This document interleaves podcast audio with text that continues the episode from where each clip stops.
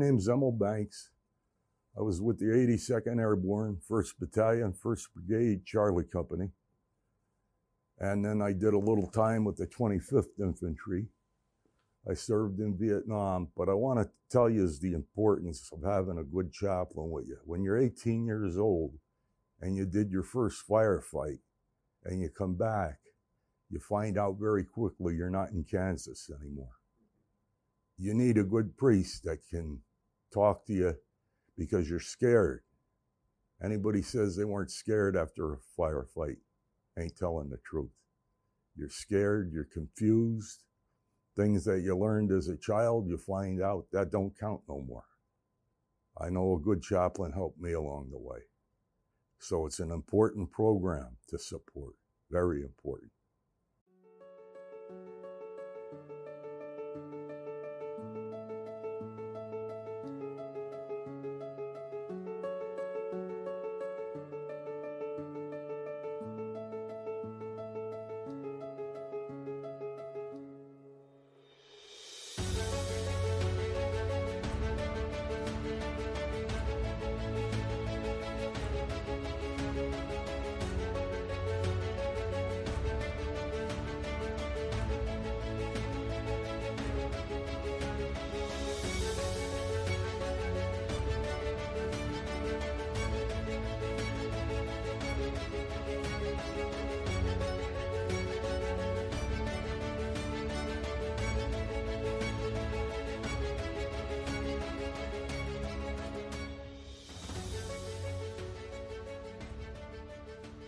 Welcome to Candid Catholic Convos, a program brought to you by the Catholic Diocese of Harrisburg. Our mission is to humanize the church and help you to grow in your faith, love, and understanding. I'm your host, Rachel Trochet, a cradle Catholic who's only human and struggled with faith on more than one occasion. Each week, you'll hear engaging, down to earth interviews and actionable strategies you can implement into your life with ease to help you grow closer to God. If you're ready to open your heart and step fully into the person God created you to be, then you're in the right place. Let's get started.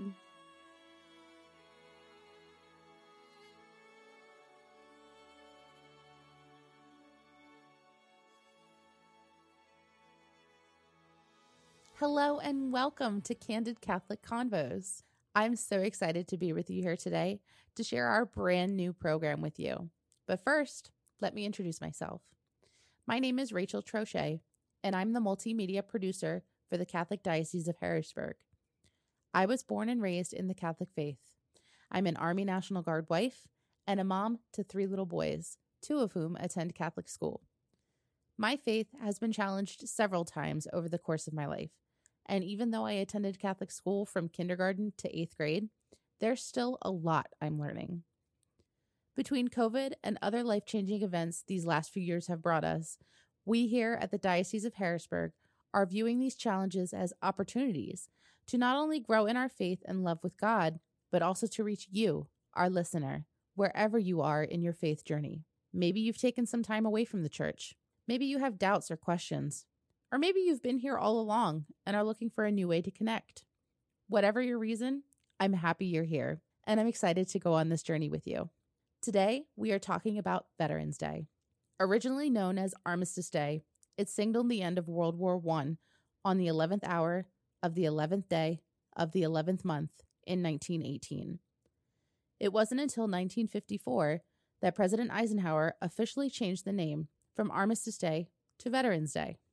This day commemorates veterans of all wars, foreign and domestic. And if you're a numbers nerd like me, I have some really fascinating statistics for you. 18.2 million living veterans served during at least one war as of 2018. 2 million served during the Korean War. 7 million served during the Vietnam War. 3 million have served in support of the war on terrorism. Of the 16 million Americans who served during World War II, roughly 325,000 were still alive as of 2020. 9% of all veterans are women. Veterans are men, women, parents, children, grandparents, friends, neighbors, and coworkers of all shapes, colors, sizes, and backgrounds. Today, we have the privilege of speaking with Father John Bateman, a priest and veteran himself, about the intersection of our faith and the military and how the two can coexist. We'll also be sharing some practical ways you and your family can observe this special day of remembrance. Take a listen.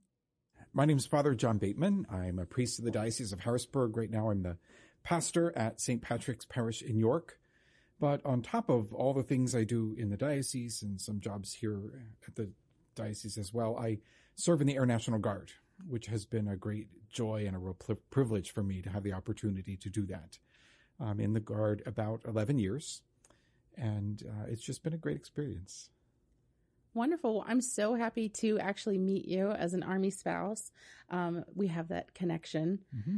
So tell me a little bit about what your journey to becoming a chaplain was. Did you start in that MOS or in that job field in the in the military? Uh, I did not. Uh, when I was graduating from high school, you know, as um, as you graduate and you look to what you want to do in the future, I applied for the Air Force scholarship for ROTC up at Penn State University, and uh, got pretty far. Uh, went up for the interview and did everything, but somehow didn't make the cut. And I often say, you know, when you're young and dumb, instead of pursuing something you want, you're like, well, I'll move on to the next thing. But of course, God had other plans. So it, God put it all together the way it was supposed to be. So uh, military had always been the back of my mind. Uh, my paternal grandfather I never met, but he served in World War II in the Navy. And so there was some family history of military service. In fact, we had at our home, and we always put it up for holidays, my grandfather's flag from his casket, which only had 48 stars on it at the time. Wow. Uh, but we always put that up. And so there was always this connection to military and veterans for me, um, always in my family background. And so I wanted in some way to serve. And so tried for the ROTC. As they said, it didn't work. So life happens. I discerned this call to priesthood. I, after college, go to seminary, am ordained. And even through that, at the time it was Bishop Dattilo, and I would once in a while ask him, Bishop, would you ever think of letting one of your guys go to be military chaplains? And at the time, we really did not have the seminarians that we needed, or, so thus the priests that we needed. And so Bishop was always very concerned about having enough priests in the diocese. Fast forward a few years, and Bishop McFadden is now the bishop. And at one of the USCCB meetings, Archbishop Broglio had given an impassioned plea to all the bishops. Please, these are your people. Help me to minister to them by giving me one of your priests. And so Bishop McFadden came back and put a letter out to all the priests of the diocese that said, Hey, there's a wing, an Air Force wing in my diocese, the 193rd, which is stationed out of Harrisburg Airport, and it needs a Catholic priest. And I want to provide the priest for that. So anybody who's interested, you let me know. So of course I wrote right away, uh, gave the story about having tried ROTC out of high school and that didn't work and it had always been in my family and in my mind. And eventually he called me up and he said, you know, I'd like, of all the people, I'd like you to go do it. So at age 44, probably, I guess it was about 16 years a priest and 44 years old, off I go to boot camp. Uh, just like everybody up at four in the morning and marching and doing all the things and getting yelled at and all of it, learning how to, to do everything. Of course, uh, military chaplains are not permitted weapons, so that's one thing we did not do. But I recall that was tough. That was a tough uh, experience for me. I'd gotten in shape uh, over getting ready, but I remember halfway through, about halfway through, it was particularly difficult because it's not only the marching and all those things, but you're learning military history and military maneuvers and military strategy and all these kinds of things you need as an officer. So I remember about halfway through sitting down on my bed and just crying and thinking, what am I doing here? I have a perfectly good parish at home. Why am I here? And then I realized, no, wait, they just want to see where you break. And I broke. Okay. Get it back together and move on. Uh, so I did. I was able to get that back together. But really, if you, in, in my case, keeping in front of me why I joined the military to serve our men and women, to be a priest for them. Uh, that was really the greatest motivation and the reason why I wanted to continue and did and uh, was commissioned, went to chaplain school, and now it's been nearly 11 years. That's amazing. And I, that was going to be one of my questions was, did they make you go through all the rigorous boot camp activities that everybody else does. So that's incredible to hear. Yes. So, how do you balance conducting worship and helping those in the military of other faiths? Because obviously, it's a whole group of people from all different backgrounds and all different faiths. And how do you how do you balance that? Right. It's a great question. And I remember in chaplain school, in addition to basic training, you also have to go to chaplain school, much like anybody goes to a school for whatever job they're going to do. We as chaplains have to go to do that. And one of the great catchphrases was for us as priests, you're a priest to your people, but you are a chaplain to all. And so it's a great way to really remember that, that when we're at mass, when I'm talking to a Catholic, when I'm doing the sacraments, I'm a priest, just like as I would be in a parish. And I, I preach the truth that we believe as Catholics and do all those things. And uh, that's what I'm paid to do by the military is to be a Catholic priest for our Catholic service members. But then when you're dealing with anyone else, you have to meet them where they are. And so one of the, the good examples I can think of is uh, not long into my career, I remember there was someone who had lost a, a grandparent, I think. And uh, they asked to see the chaplain. And so I went to talk to them. And we talked a little bit. And then I always, in the course of a conversation, ask, Can you tell me just your faith background so I have some sense of how to help? And I remember she said, Well, I'm a, I'm a Wiccan. Okay you have to explain to me a little bit your then understanding of what happens in death and what the afterlife is like. So once she explained that a little bit, I was able to help her through a grieving process.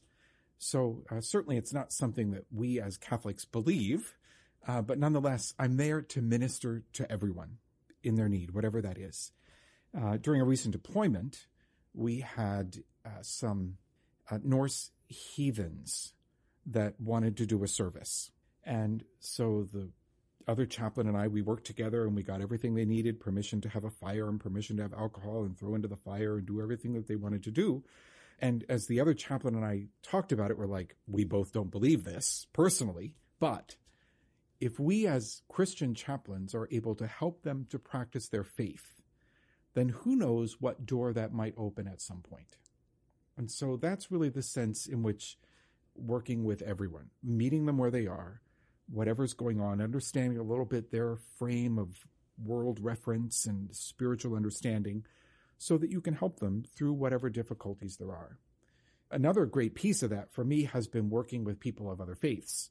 I grew up very ecumenical because of my dad having been a musician and playing in different churches. So I grew up with that understanding. But for every place that I've been, every deployment, every home station, yes, we're all Christian, we're all chaplains of different faiths. And in one place I had a Muslim, in one place I had a, a Jewish chaplain. So I've had just about everything. But we realized we're all here for the same purpose. And it's to help these men and women through difficult times, to help them to have a grounding in life, to do the difficult things that they need to do. That's a really powerful way of looking at that. I was looking at some of the numbers because I'm a little bit of a numbers nerd. And as you know, you know, when a soldier goes on deployment, you know, the war ends physically, but they sometimes take it home. Mm-hmm. Um, so some of the numbers that I saw were, you know, 18% of soldiers deployed to Iraq and Afghanistan returned with PTSD and depression symptoms, while 31% have mental health conditions. And mm-hmm. much of that goes unreported mm-hmm. just because of the stigma. Yes. So, what has your experience been with ministering to those who have had traumatic military experiences, you know, having to kill, having seen death, maybe possibly being injured? Mm-hmm. And it's one of the great things for us as chaplains because chaplains are the only ones that have 100% confidentiality, much like our sacrament of confession. We will never tell anyone what they talked about unless they give us that permission, which is unlike the sacrament of confession. But so in that the context of what you're saying, we're the ones that they can come to and not worry about that stigma that they went for help because we can allow them to just talk and to deal with the things they need to, to deal with and, and help them through it. And again, ground them in, in wherever they are in their worldview and, and spiritual understanding and to just walk with them. As Pope Francis so often says, to journey with people uh, wherever they are and, and to walk with them on that journey is really an amazing thing. And sometimes it opens the door so that we can then, with some comfort level and some time uh, talking, maybe move them to that next level where they can get to the DPH, we call it the public health, the um, mental health people, to really help them in a more serious way, a more scientific or health way, with some of the issues. But uh, there are lots of people who have come back with great moral injuries, is what we call it. Um, so to how to help people to deal with those and ground. So much of it is rooted in resiliency. That yes, we deal with dramatic things, we encounter dramatic things, we see terrible things, but where is your grounding so that you can be resilient to be able to deal with those things and deal with them appropriately, talking, not holding it in, getting the help that we need. And as chaplains, that's really what we help our people to do. That's amazing. You've mentioned that you've been on a few deployments. Yes.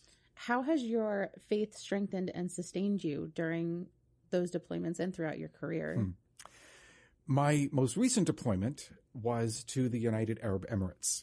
And I left the United States in October of 2019 for six months, which is what typical Air Force deployments are. Unlike the Army, they go practically forever. So we go for six months. The plan was to come home just after Easter in April. But if you remember what started happening in early 2020, everything started shutting down. And so the base shut down and travel shut down. And so we were literally stranded there for two additional months. So to the root of your question, how does my faith sustain me through a deployment? I was there at a wonderful time, Christmas and Lent and Easter. So to be a priest for those who are away from home, away from family, away from everything comfortable, away from everything normal, and to be the priest to minister to them and celebrate the sacraments with them was an awesome, awesome gift, really. But then as things shut down, it got more difficult. And for me personally, because I would also go to another place in the country where there was an army camp that didn't have a priest and I would minister to them. Part of what we do, certainly in the military, is making those relationships with the local nationals. So I would go to the cathedral in Abu Dhabi and celebrate mass there and meet with the priests that were there. So I had the opportunity to, see a priest just like everyone else until the shutdown. And so that it became hard for me because now I am isolated. I mean, I have all these people around, but I'm isolated. I don't have another priest with whom I can go to confession, to whom I can go for uh, the sacraments. And so that became really hard. But the blessing of it all was that it was all through Lent. And so it really enabled me to, in my own spiritual life, recognize, you know, that the loneliness, the suffering, the struggles, Jesus in the desert, you know, all those kinds of things, the temptations. And then after Easter, when finally things started to open up, uh, a priest was passing through on his way somewhere else, and I heard there's a priest over in the camp. Whoa, whoa! I ran over so I could get to confession and I could meet with him and talk with him. So you put things into context where you are, what's happening. It's why, uh, for me in my life as a priest, completely, we called it in seminary theological reflection. You have to take what's going on and take it to your prayer and make it all part of who you are. Because if you keep things separated and isolated, you fracture. But taking it all to prayer, taking it all to the cross, realizing that I'm carrying a cross with Christ, it, it bears so much fruit. I really love what you said about this comparing this to being in the desert because it for many people it has been i mean mm-hmm. i was my husband was on deployment while all of this was happening and i was alone at home with three children saying what do i do yeah and to hear you put it in that perspective really just yeah. turned on a light bulb of yeah. you know this is about sacrifice and we can do anything yeah. through christ and we were so conscious of that being deployed at that time that people had made plans. I'll be gone six months and then I'll be home and we'll pick up. Well, suddenly everything's frozen. And not only is everything frozen, but everything at home is different. You know, kids now are out of school, jobs are stopped, lockdowns, all these things. So it was really hard for those who were deployed and us trying to minister to them to keep them connected at home. And how, how can we help you at home? Get connected with their units to make sure that everybody's okay. Wow. So, tell me a little bit about your experience returning to the church outside of the military. What have you noticed with other service members? I think for, for me as an Air Force chaplain in particular, it's a little bit different because we are not necessarily embedded with the unit out on the front line as Army chaplains would be, um, or Marine chaplains or Navy chaplains. We are back at home base, pretty much safe and sound. So we are more dealing with people as they come back. So it's not the traumatic things that we experience that many, particularly Marine or, or Navy or Army chaplains would. So coming right back in was not for me very difficult. Um, you just jump right back in, and and I had been out of parish ministry at that point for five years. So for me, coming back to a parish was like where my heart is, which which I got to experience certainly on deployment and being the the priest for the people at the base. But for me, it was just a great jump right back into parish life. It wasn't for me difficult. It was truly like coming home. Exactly. it was a real homecoming, not just to see family and friends again, but to get back into parish life. That's wonderful. Why do you think ministering to veterans is important? Uh, I think uh, along the things that you were saying, they've been through so much. They understand what sacrifice is because they've experienced it personally, because they've experienced it with their family, and perhaps because they've experienced with those who gave the ultimate sacrifice.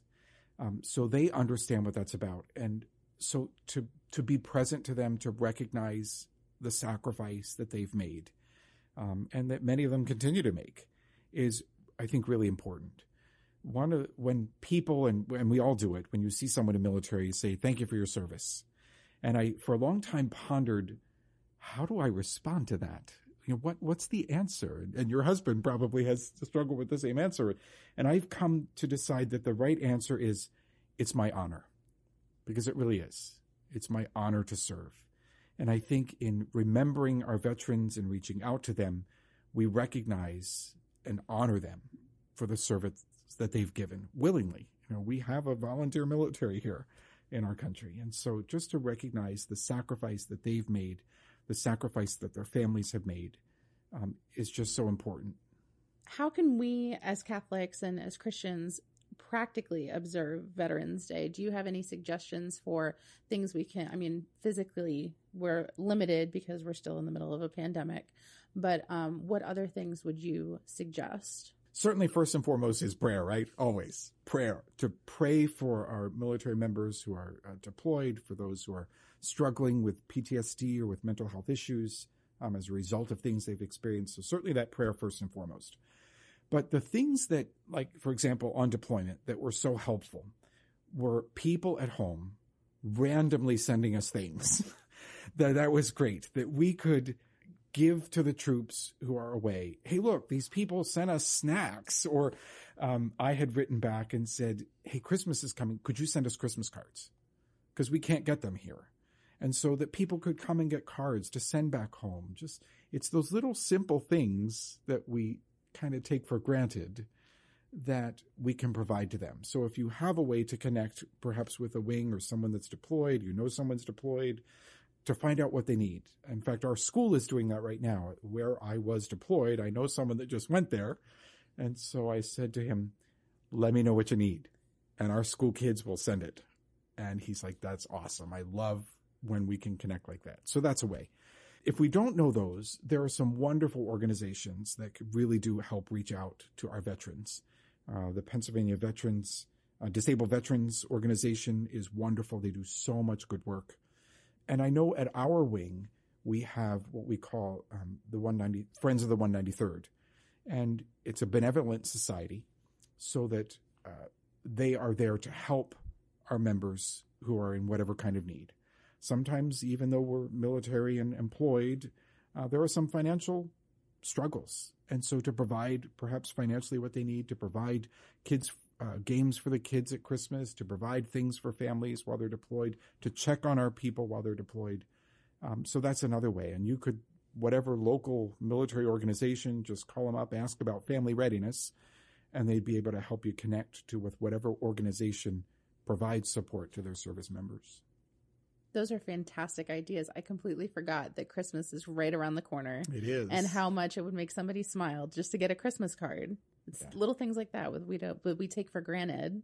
Yep. This was extremely helpful and I think that um, our listeners are really going to take away some great things that they can do this Veterans Day and maybe have um, some more appreciation for the veterans in their lives or that they stumble across on every day. Yeah, it's been a tremendous honor for me and a great blessing to serve um, so as we celebrate Veterans Day, make sure you thank a veteran out there. Wonderful. Thank you so much. You're welcome.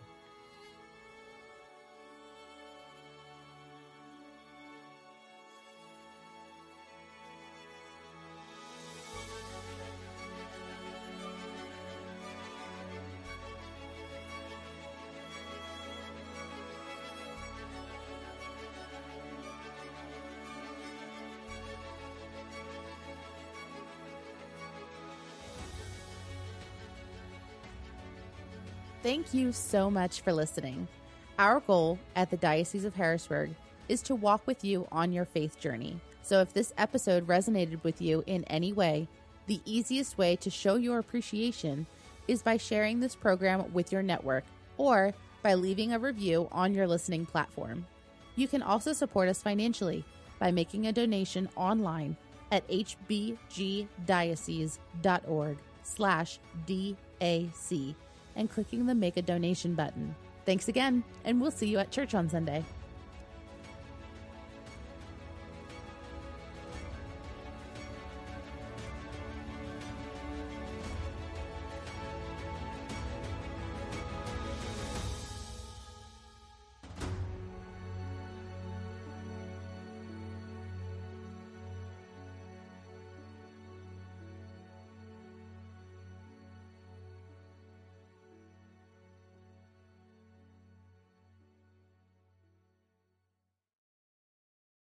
Studies show that people who pray regularly and practice their faith are healthier and happier. I'm Bishop Ronald Gainer. I want to invite you to experience a positive difference in your life by visiting your Catholic parish and encountering Jesus through the sacraments. Do it for your family, do it for yourself, and come home. Remember that God's mercy is and always will be there for you, no matter what your situation. Visit CatholicsComeHome.org to find a parish near you. I'm pregnant. I can't focus. What am I gonna do with my baby? My kids are hungry. I can't work. I'm scared. I can't go home. Can somebody Can help somebody me? help me? In desperate times, there's a place for hope. Catholic Charities. We help families, children, and those in crisis throughout central Pennsylvania, regardless of your faith. Providing help, creating hope. Catholic Charities. This program is made possible locally by donations to the Catholic Communication Campaign and the Diocese of Harrisburg. Visit us on the web at hbgdiocese.org.